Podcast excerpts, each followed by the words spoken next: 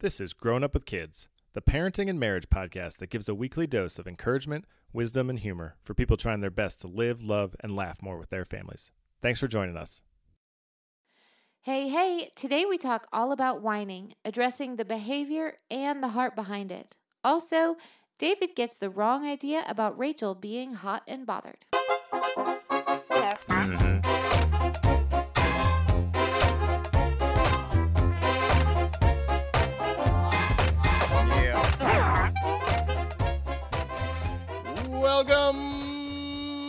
To the Grown Up with Kids podcast. How you doing? I'm good. How are you doing? Oh, I mean, we could pretend like we're good, but it's been a tough day. Tough President's Day, Rach. I know. Usually I am uh, podcasting in my pajamas. So it feels, first of all, it feels strange to sit here with clothes on. I'm always clothed. I'm just not in my Yeah. real clothes. Um, yes. So we it's Monday. It's President's Day. I've been home. We've been working through this. Yes. We had a busy, tough weekend, so we didn't get a chance to do this earlier. We got some really good content. We're excited about it. We're going to talk about kids who whine and how to maybe stop them from doing that. Yeah. Or more importantly, maybe like- we should talk about adults who whine and how to get me to stop whining. yeah, so we've had a, a few tougher interactions kind of planning for this and dealing with some other things, but Mm-hmm. I feel good about you right now. I like you too. Oh, thanks. Yeah. Let's stay married. Re up the lease. Let's call the whole thing off. This is the musical version of Growing Up with Kids. yes. I'm yes. just kidding. It's not. That's the end of my musical numbers. Okay. Um, so we're going to talk about whining. Yeah. So I can't talk about whining without talking about my least favorite PBS Kids TV show. I bet we have the same least favorite PBS Kids show. Uh, well, I know we do. we have joked about this for years. Because it's the whiniest show out there. Oh, Caillou, but mom. Oh, and then the mom says, "Sure, do whatever you want." At the Yeah, end, Yeah. I feel like I never actually made it through a whole episode, so I might be unfair in my review of Caillou. Hmm. But I felt like every portion of an episode I ever saw Yeah. was him whining about wanting to do something, and then his mom or grandmom being like, "Yeah, let's go do it." yeah, yeah. And I think the close second for me on the least favorite show. So I love Curious George. I hate that Curious George always ends up on top. Like he always ends up okay. Even though he's done something wrong, there are like no con- natural consequences for that monkey. I don't understand. Yeah. So Curious George, I had a full 180 on when our kids first started watching him. Uh, you hated him. I did not like it at all for Yeah. that reason, and I felt like it was I, there's something about it that I just didn't enjoy. Not not that it was, I was the target audience, obviously. Um, You mean a mid thirties man wasn't the target audience for Curious George? yeah, that's right. Apparently, Yeah. uh, you were so- in it for the man in the yellow hat. Uh, I'm just kidding. That just took a turn. No. well, that reminds me of something totally different, which is so I started liking it after a while because I, I liked the science part of it. Like it did a lot of math and science, and I thought that was interesting, and they do it in creative ways. Um, but I also noticed that I really liked City Curious George and not at all Country Serious George.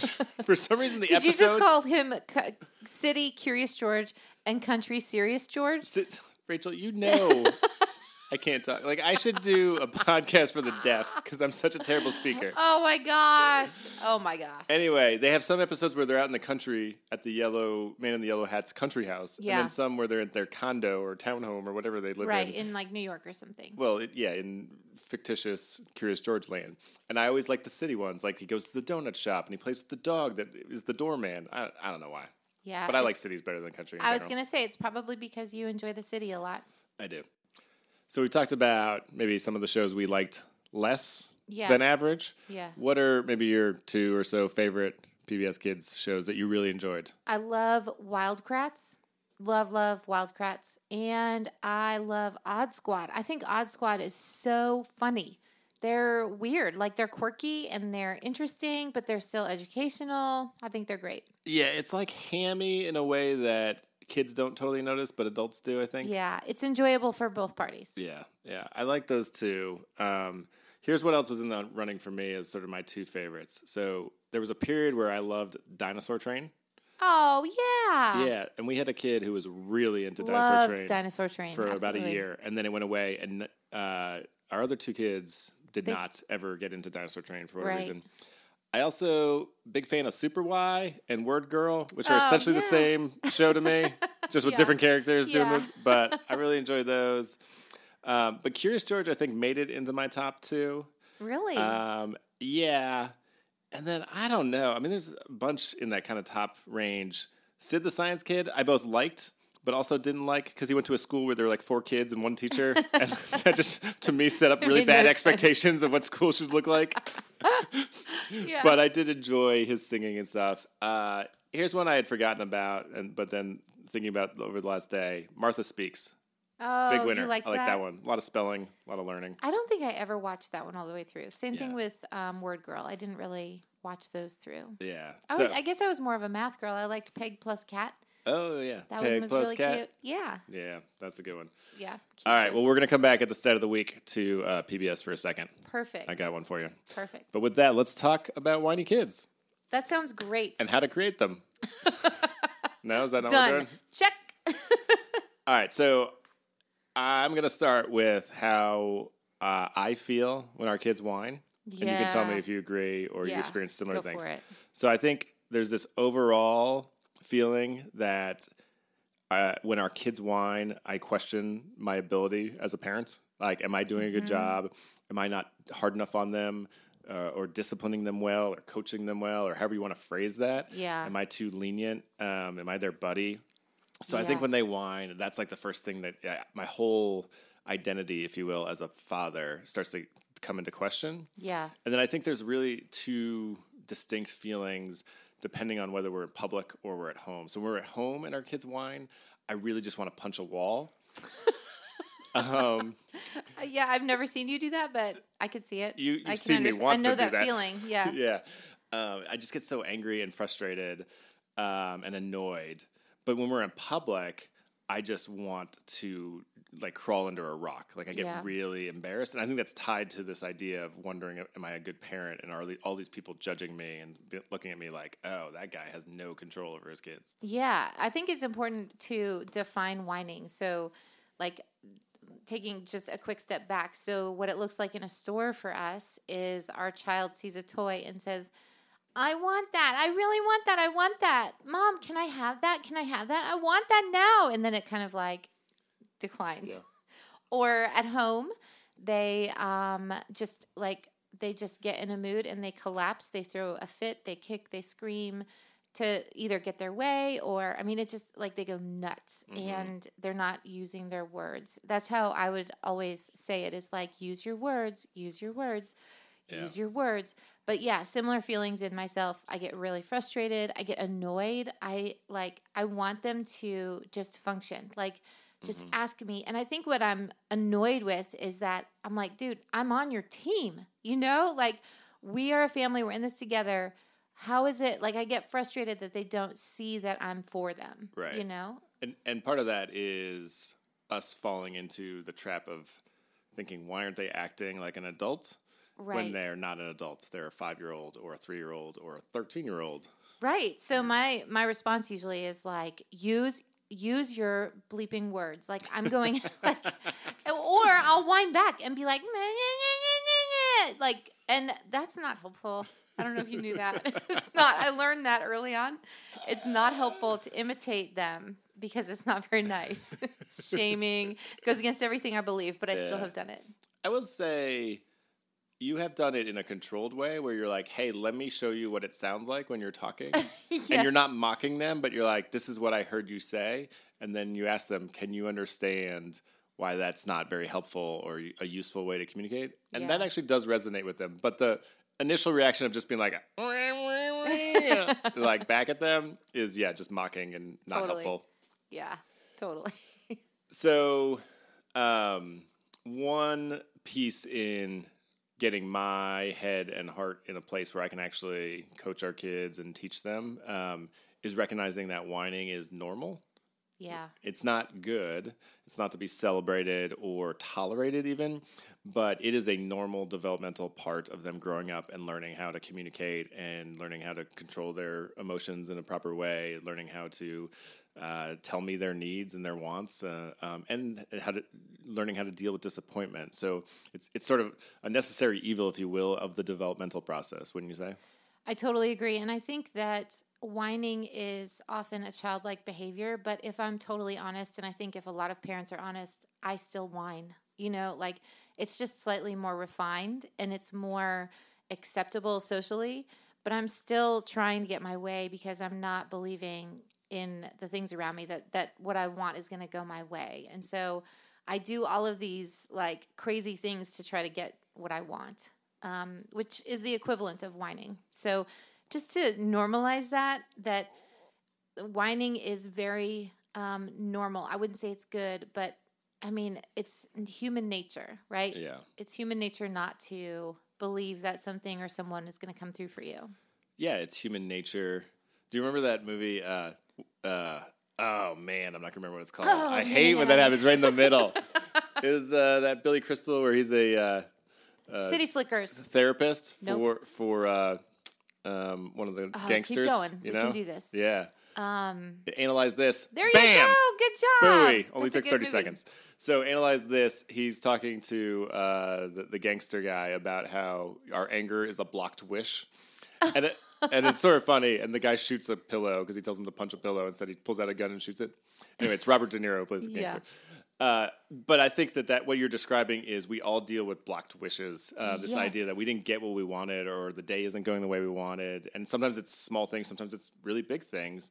And our natural reaction is to be angry, to be disappointed, to sort of internally or externally whine in an adult way. Right. Um, but we need to bring our hearts back to like what's really going on and is this a really big deal and what do I have to be grateful for? And so we're doing the same thing just with kids whose hearts and minds and brains and um, souls aren't as developed. And so it's normal that they're learning how to do this stuff with us. Yeah. Completely. Completely agree. So I think we can then look at whining not as a indictment of our parenting, but just as a natural thing that we're going to deal with, and that over time we're lessening it, we're improving their skills to modulate their own emotions and their communication, um, but we're not beating up ourselves because oh our kids wh- whiny today. Yeah, I think that that expectation is really important for me personally. Like when I expect my children to like go about getting their way in these really dysfunctional manners, um, I'm I am much easier to engage with that behavior and coach it and parent it rather than just be annoyed. So those expectations on the front end are super important for me personally because my tendency is to be like, grow up already. This is ridiculous. So Yeah, so I just want to clarify what you said because I thought it was really interesting, and I've never heard you say it this way. But when you essentially expect your kids to be sinners or to make mistakes or to, to not do the right thing, like because that's just part of who they are and they're growing, that you're in a better place to offer them sort of compassion and then coach them through that. Yes, Okay. absolutely. I think we we frequently come at our kids as if they are heaven on earth, like as if they already are living out an ideal world, an ideal life, um, and and it's just not true. Like they come out crying, whining, screaming, right? I mean, And sort of like Gollum looking, bluish right green. like they don't uh, like they enter the world at a failing grade. Like they're not they're not supposed to be amazing immediately. Um, and actually that's not what we aspire to. We're not aspiring to create perfection or total happiness but we are trying to let them deal with the condition of their human nature um, which changes totally changes how i deal with whining yeah, that's great. I really like that. It's food for thought for me. Thank you. I've learned something this episode. well that's nice thanks So, what do you think are some of the roots of whining? Well, I think the first one um, is the physical need. I think the first thing you need to look at when a kid is whining is are you hungry? Are you tired? Do you need a nap? Is there something hurting you physically? Like, are your shoes tied too tight? Is something pinching your skin in a zipper? Like, small things, right? Um, so that physical need. The second one I would say is it's it's a, a lack of trust. Like I know I can speak from personal experience that when I whine or when I complain, it is out of not trusting that someone has my best interest in mind. And so I have to do something extreme in order to receive the attention that I think that I need. Um, and granted, like that's a sliding scale. The attention I need may not be the actual attention that I I, I actually do need. It might I might have a heightened sense of that, but there is something missing in in my understanding and belief that someone will take care of me. And so whining, the root of that is not trusting that the person in charge or the parent is going to take care of whatever is happening. Yeah. Um, and I mean, the yeah, we'll get into that in a minute. And I think that the third thing is that it's a request for boundaries, and I think that's that builds into the trust. We'll talk about all of those those three things. Yeah, so let's we'll talk about those three things. Before we do that, let's talk about maybe the three most common ways that people talk about how to respond as parents to whining. Yes, So the first one that this you gets me all hot and bothered. By the Oh. way, Oh, well, I mean not like in a good way. Not uh, we're no. going to pause the podcast, people. Oh my gosh! I pray that your mom and my mom are not listening. I pray that they are and that they're embarrassed. oh, it's so warm in here all of a sudden. So, our first response, Rachel, often, Yeah. or people are like, "Oh, you should just ignore it." What do you think of that? Oh, it makes me so mad. That's what gets my gets in my craw. Like I feel like that is, Is that the saying? We've been talking about this for like an hour. Is it gets in the craw, or there's something in my craw? I we think got. it's gets in my craw. What is a craw really? I don't know. Someone needs to tell us on Facebook, like, what in the world is the saying about craws? I don't. Yeah. What's a craw? What is a craw? anyway, so you get bothered by this idea of just uh, just ignore the whining and it'll go away. So, in researching this and thinking about this podcast, this particular episode, um, a lot of the stuff that I found was ignore it. Totally ignore it, and it will go away. Um, our, And- mis- our like the and and I think a lot of people fall under either uh, either two camps. One camp would be like you need to attend to it right away, make sure that the child is all okay and everything is happy. And I think that the other camp is totally ignore it. And the ignoring thing does feel, in a lot of ways, feels better than trying to address their every need because I think it's more common knowledge that, like, we don't want our kids to just be happy and that whining is bad. Like, we don't want to just appease whining by Right. giving in, right? Because we're the adult and blah, blah, blah. But the other side of that, I think the pendulum swings way too far to the other side and saying just ignore it because then I think what happens is we ignore. uh, So okay, hold on, take a step back. So the the pendulum back in like keep your child happy because you're afraid that they won't feel all their feelings or like because you're afraid they will have negative feelings. And so the the idea that if you ignore it, they'll be able to feel all of their negative feelings, all of their positive feelings, and they should be allowed to feel. Totally makes sense. I totally agree. Kids should be allowed to feel. But I think we miss the mark because I think we run the risk when we pull that pendulum over to the other side and we say, feel what you need to feel, man. That's okay. Take your time. I'm going to ignore it until you're at a place that you're able to talk. Well, kids don't actually know how to pull that back. Right. And so we're missing the mark in actually coaching them and parenting them into self regulation and into them actually using their words. And I think we run the risk of allowing them to wonder who will come through for them. I think we run the risk of making the child feel isolated and maybe wrong for what they feel just because they're floundering in those feelings. Yeah, I think that's exactly right. And I would say ignoring is maybe not the right word, but not um, sort of engaging with the whining is maybe a first step, but it's a communicative first step. It's not just like go, get out of my face or I won't look at you and like I literally ignore you. It's a hey, you're not in a place to talk about what you need and want. Right. And so I'm going to give you some space to do that. I'm not going to respond to your whining. And but when you're ready, then we can do those things together. I can engage your emotions. I can help you learn what you're feeling.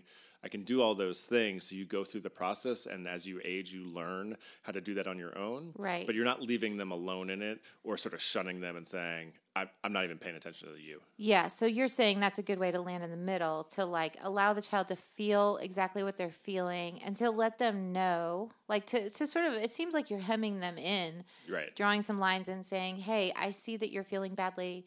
Um, let me know. I, I want to be with you. Let me know when you're ready for me to help you through this. Yeah, it's sort of an acknowledging of where they're at, and that where they're at is not okay. Right. um, how they're handling is not okay. Where, where they're at emotionally is fine to feel things, but the way they're handling it's not okay, and that we will be ready to engage with them when they're ready to actually engage appropriately. Totally. And again, I- age yeah. appropriately. Yeah, and and I think that um, I think one of the hardest things in parenting that I have experienced thus far is that th- there's just a ton of fear that you're going to harm your child and pay for counseling later. Like there's a ton of fear in saying like I'm not letting them feel everything. I'm not letting them express themselves well. I'm not um, I am somehow insufficient and I need to allow them to be fully human and be fully who they are and not disagree with who they are, right?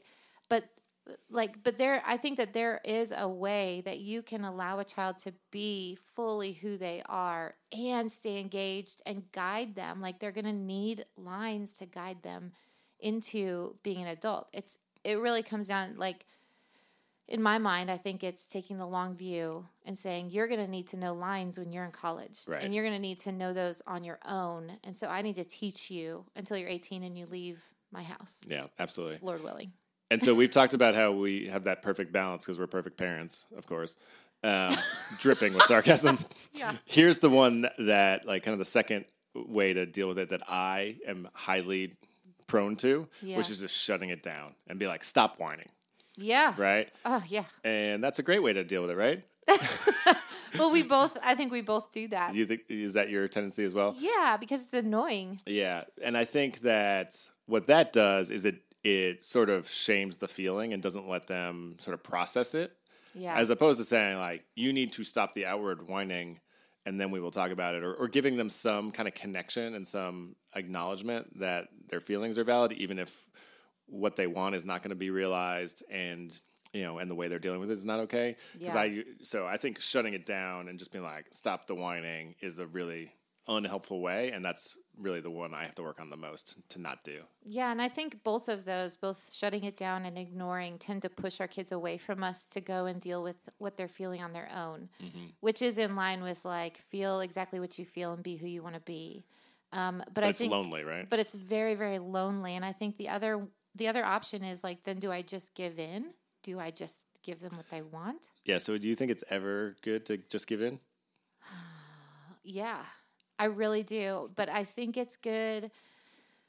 Well, I think it's reassuring for a kid to um, to have a parent give in. But I think that there's a step before the giving in that needs to happen, which are the boundaries need to be set. uh-huh Um, and so, yeah, like I think, okay, so physical needs, let's look at that first. I think you, like, you have to give in to their physical needs. Like, if they're whining because they're too hot, that's something you need to pay attention to. If they're mm-hmm. whining because they're hungry, you need to attend to that immediately. Like, take care of your child. Physical needs are important. Yeah. And again, I think there's room for correction. I mean, we're using given a little bit tongue in cheek um, because there's room to someone comes and is, like whiny and say, hey, let's stop the whining and let's talk about what's going on. Are you hungry? Yeah. Like, or like you said, when they're three and they don't know how to take off their coat and they're just miserably hot, it's like, hey, that's not how we talk about it. If you want to take off your jacket, you say, "Hey, mommy, can I? Can you please help me take off the jacket?" Have them kind of work through that, and then you take off the jacket for them, right? Like you don't Yeah. you don't sort of come up with this punishment of like, "Oh, you whined, and so now I'm going to let you suffer in the heat." Exactly. like that is counter uh, counter helpful, whatever the phrase is. It's not helpful We're going to make up our own terms the whole time. all day. all day long. So I agree. So if there are physical needs that need to be met, like, and um, even emotional needs, like they might be screaming out for attention because something happened at school or something is really wrong with a friend, but they don't know how to communicate that. right. So that's where I think it's dangerous to say, "I'm going to leave you alone until you're ready to talk about this, or until you have figured out how to talk to the, talk about this." That's where you draw them in and you give in and you hug them and you hold them close and you say, "Is there something else going on?" Right. You know, um, but but there is also room to say the way that you expressed this was hard to understand. It was very confusing because because I see you're sad um, and it's helpful for me to be with you better if we if you can talk about this in a more reasonable way. Yeah. Or even to say like the way you communicated this was not acceptable. Yes. Right? Like it was disrespectful. Hard stop. Nope. A hard pass. Hard pass. No, it's a hard stop. Neither one. now, now these are real terms, and we're just using them improperly. so, I, yeah, and I think when we say don't give in, or when people say that, like there are examples of that. Like you don't give in just to get them to be quiet, or when they're you're in public just to not feel embarrassed. Yeah, or when they're like screaming for candy at the store and you just want to get them to shut up, you just buy them candy. Yeah, or when guilty. I've totally done that. Yeah, or when they're just being manipulative which makes me think of Parks and Rec. There's that one girl, money, please. Uh, yes, and her dad just hands her money. Yeah, so don't give in to that. Yeah, because she threatens him. Like it, she turns into this adult who becomes threatening to him, um, and he then becomes defined by her happiness, and that's also what we want to prevent. Yeah. Right. We yep. don't want our let, we don't want to let our kids define our happiness. We want to be happy to model what it looks like to be a really great adult. Yeah. Great. Okay. So there's kind of two big things as we come into the home stretch here that we think are really important in handling whining and coaching them through it. And so those are developing trust and providing really helpful boundaries, right? Yeah. You want to start absolutely. with trust? Absolutely. Yes. Um, like we talked about before, a child whines when they don't trust that their needs will be met without extreme emotion. And so, um, what I have found a really great way to develop trust is to take uh, approach it like you do potty training. So give yourself like 2 or 3 days where you have all the time in the world to spend on this particular thing. And it might be like you get home from work and you've got a full 2 hours before they go to bed and you have dedicated that amount of time to be wasted on learning to build trust. And it really does. I do think kids often will learn how to do a skill or how to something's activated after 2 or 3 days that they start to really understand. So in that time frame in those 2 hours, you just set up situations that are super benign and build trust. And so like I, I remember one example was um, with one of our sons, there was a harmonica sitting on the other side of the room, and we said, "Bring me the harmonica, please." And we used a very like even tone, and um, they wouldn't listen. And but I had all the time in the world to build that trust. Like I need that harmonica. You need to care for me getting that harmonica. Mm-hmm. And so it took time, but eventually he brought me the harmonica, and there was reward. There was like a parade, you yeah. know, like we are so proud of you, really good job, da da da da, right? So doing those kinds of things with how they're asking for items, and so putting um, candy out, an apple out, and a piece of bread, and saying, "What do you want?" And then when they say, "I want candy," or if they say it in a tone that that like exemplifying and starting to like repeat it back to them and say, "Listen to how this sounds." Here's how one way sounds. I want candy. Give me the candy. Or, can I have candy, please?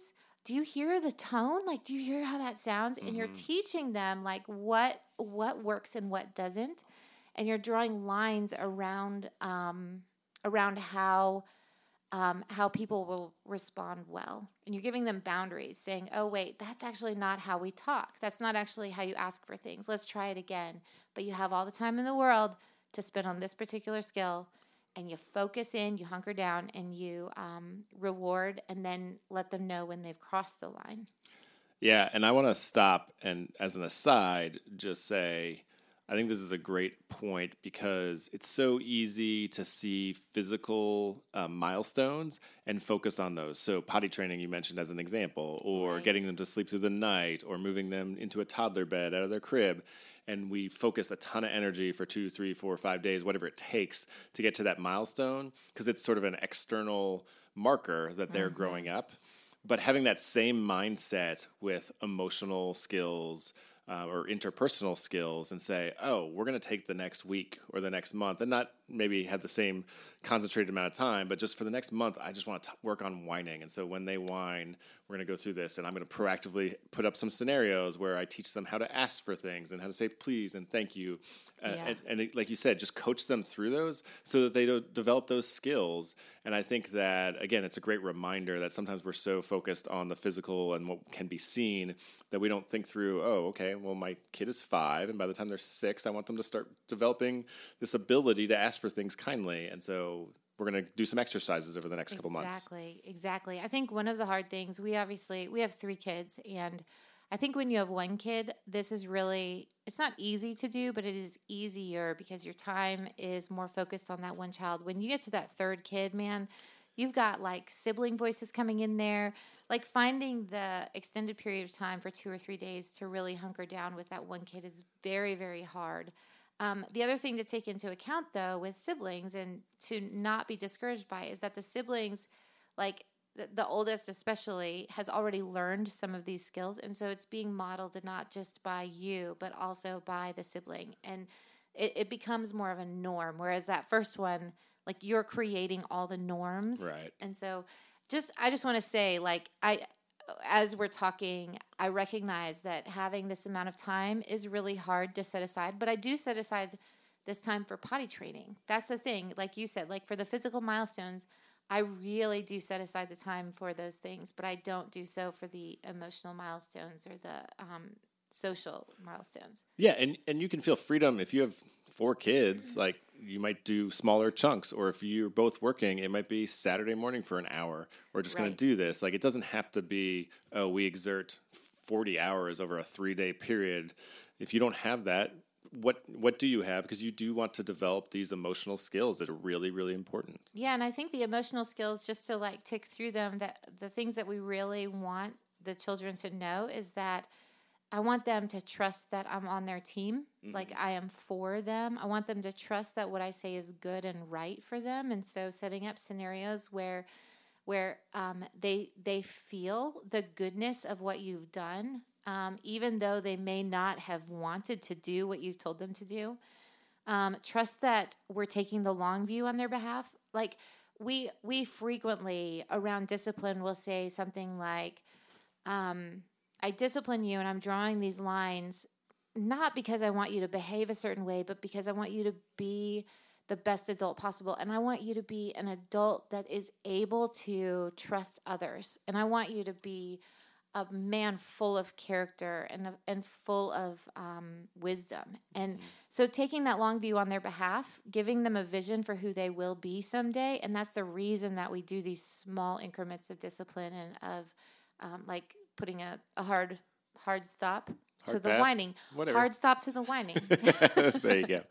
Um, and then the uh, the last thing is that I want them to trust that I'm doing my best to help them and and make sure that they're not alone. Um, David and I are Christians. I think what we um, know about the Lord is that He never leaves us alone. Like, and not in like a weird, creepy way, like I'm always there, breathing down your neck, but in a way that's um, like demonstrated over and over. God the Father is always with us, and that's what I want our kids to know is that that like someday I want them to be able to trust a God who is present, who does not just create and disappear. I want them to know that we serve a God who is actually with us and um, and interested in us.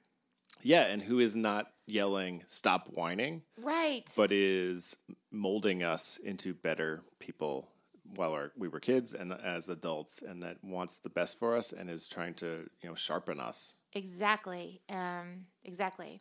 So let's talk about boundaries. Yeah. Yeah. Boundaries. So you used the analogy of, of a horse. You want to throw that one out? No, I didn't use the analogy. Oh, did I use it first? Yeah, you. Well, you wrote all this up with the detail about it and like Well, added a lot of color, so it's now yours. Throw out the horse. Okay, so with a horse, like what I envision, you did come up with this picture, but I Okay. have such a good, I have a vivid picture of this in my mind. So when you're on a horse, you're riding a horse, and you have like the bit in the mouth, and you're holding the reins, and it's a gentle ride, right? And then, um, you you kind of relax in that position because riding a horse is pretty relaxing. I find it relaxing. Um, so you kind of relax, you let the reins kind of drop, you kind of like I mean, you, you kind of look around, you enjoy the scenery, you're kind of distracted, and then slowly, like, it's like a frog in a boiling pot. Like, slowly the horse starts to speed up a little bit, but you don't really notice. Like, you kind of do, and you're kind of like, ah, I kind of feel like this is a little more uncomfortable, but it's not that big a deal. It's fine. The horse gets faster and faster and faster, and then all of a sudden, the horse is running the reins are dropped your butt is out of the saddle like you're flying behind and like going down the path like with your chin like knocking blah, blah, blah, blah, blah, blah, blah. you know i think that's the noise that you made but it's this like slow progression to a feeling of feel of being totally out of control and so I think that the way that I understand our kids is like we hold the reins, we put the bit in, we have all of the things that should work. We're holding the reins and they're complying for a short period of time and then slowly but surely i think we all go through these cycles where all of a sudden we realize the horse is out of control. Like mm-hmm. i'm like being flung around and i'm hanging on for dear life. I've lost authority. They don't trust me. This horse is wild and free. And while the horse is designed to be wild and free and to go at that speed it's not actually um, living out um, who it's supposed to be. Like, yeah, and it sort of freaks out. Even though yes. our kids, I'm, I'm going to jump out of the analogy, yeah, yeah, because I don't know that much about horses, um, but you know, our kids will go towards absolute freedom because they think that's what they want. They'll go towards just watching TV all day. That's what I did as a kid. Like, we'll, they'll go towards pleasure seeking and comfort but what they come alive in is actually having boundaries and having direction. Yes. And we have a real hands-on difficult experience of this. Just today with one of our kids who was just has been in a tough place um, where he has been difficult. And we had to have a conversation about that today. And it was amazing. Like he bounced back from that conversation and has been lovely. And it's not just like he's kissing our butt. Like you could tell he needed that because it wasn't just us you know correcting him or disciplining him there was also a part of like hey we are with you that trust building like yeah. we love you and what we see right now is not good and we want more for you and we believe more in you and he really i think sort of like popped up if you will like yeah. emotionally like from that. And i think that's true in all kinds of ways of providing discipline and, and guidelines and clarity and letting our yes be yes and our no be no and being consistent. All those things work together to create safety and comfort in the in the best way possible. Yes absolutely. And i think that one thing that's really important to note is that parenting is not a progression toward perfection parenting is a cycle of like like letting the reins fall, letting the leash out, the kid runs wild and free, and then we as parents realize, oh crap, my job's not done. I need to pull that pull back. back in. Like yeah. I need to draw harder lines. I need to give boundaries, and then we again, like because you want to trust your child as well, that offers a lot of dignity, and so you let the leash go again, and then you pull it back again. So it's this process.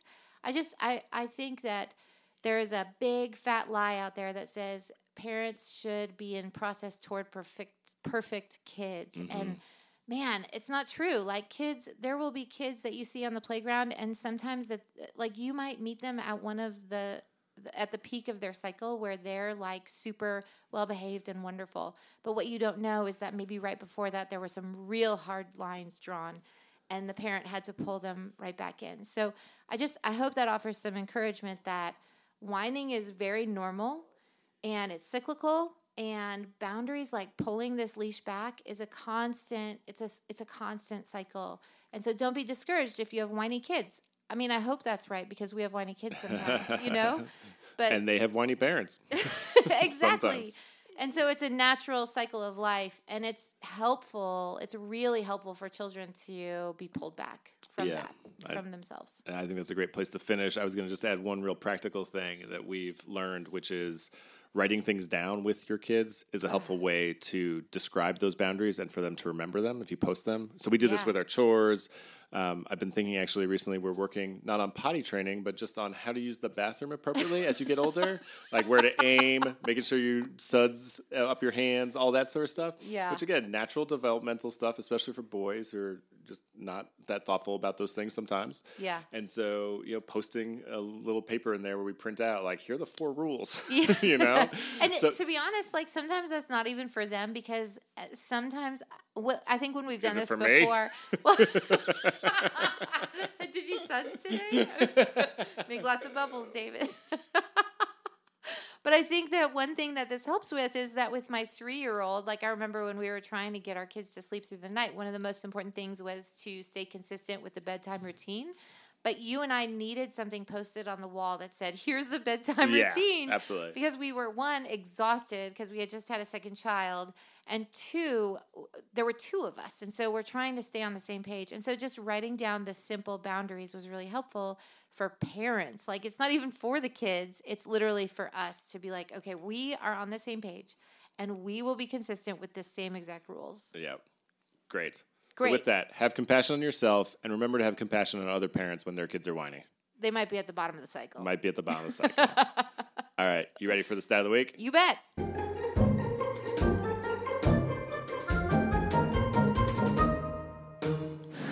All right, Rach. Rach. I was blowing in the mic. Did you hear it? I think it's on there. Yep. Rach. Enjoy that, folks. What's up, Dave? All right, so we started our whining conversation with the whiniest cartoon character we know. Caillou. Um, so I have some PBS related or Sesame Street specifically related fun facts for our stat of the week. I love Sesame Street. Really? Yeah, Did you watch a lot growing up? totally. Yeah. I remember it. I liked Snuffleupagus. Uh, yeah, he was my favorite too. He was somewhat rare. I felt like we didn't get to see him very much, but when he came on, I was super excited. He's Big Bird's imaginary friend, right? Yes, So he's the sort big of like imaginary? elephant mammoth thing. Yeah. Yeah, yeah, yeah. yeah. Got it. All right. So a few things I learned. I'm just gonna rapid fire these for you. Great. Number one, do you know that Oscar uh, the Grouch was a different color in his first season? No, what color was he? No, I'm asking the questions here. Okay, I'll guess. What color? Mm, no, Brown. no, brighter. Uh, orange? Yeah, he Really? was orange. Yep. Uh huh. Um, I'll post a picture of it. Um, did you know that in 1992? This is not. I'm not. It's not a question. I'm just going to tell you. Uh, they created a TV special where Snuffy, uh, which I assume is Snuffleupagus's parents, went through a divorce, but they never aired it. Really? Yeah, it would have been interesting. Yeah. Um, all right, and uh, let's see here. Did you know that Bert had an identical twin brother? No. Do you know what his name was? uh, Think similar to Bert. Kurt. Bart. Really? Yeah. Um, Bert and Bart. Bert and Bart. He appeared briefly in an episode in 1974. All right, and then the last one. This is gonna be hard because there's a lot of different characters, but there are two characters who are left-handed. Zoe. No, Okay. Uh, Elmo. no, Okay. getting closer though. Really? I guess I don't know. Grover. Uh, no, but he's blue. One of them's blue. Uh, one of the M- Moop Moop guys. Cookie Monster, maybe. Cookie Monster's one of them. Yep, Really? And the other one lives with Bert. Ernie is left-handed. Yep. Cookie Monster and Ernie are both left-handed. Interesting. Good I to wonder know, if huh? they did that intentionally. Uh, it says the puppeteers use their right hands for their mouths. I don't know if that's because the puppeteers are either right-handed or left-handed. I don't know why. Maybe. Interesting. All right. Oh, one last one. This one's interesting. Yeah. Guess how high Ernie's "Rubber the Ducky" song made it on the Billboard Top Singles chart in 1970? No way. It's in the top 20. It was even on the Billboard top. Somewhere in the top 20. Where do you think it is? Nine. Close. 16. Really? Yep.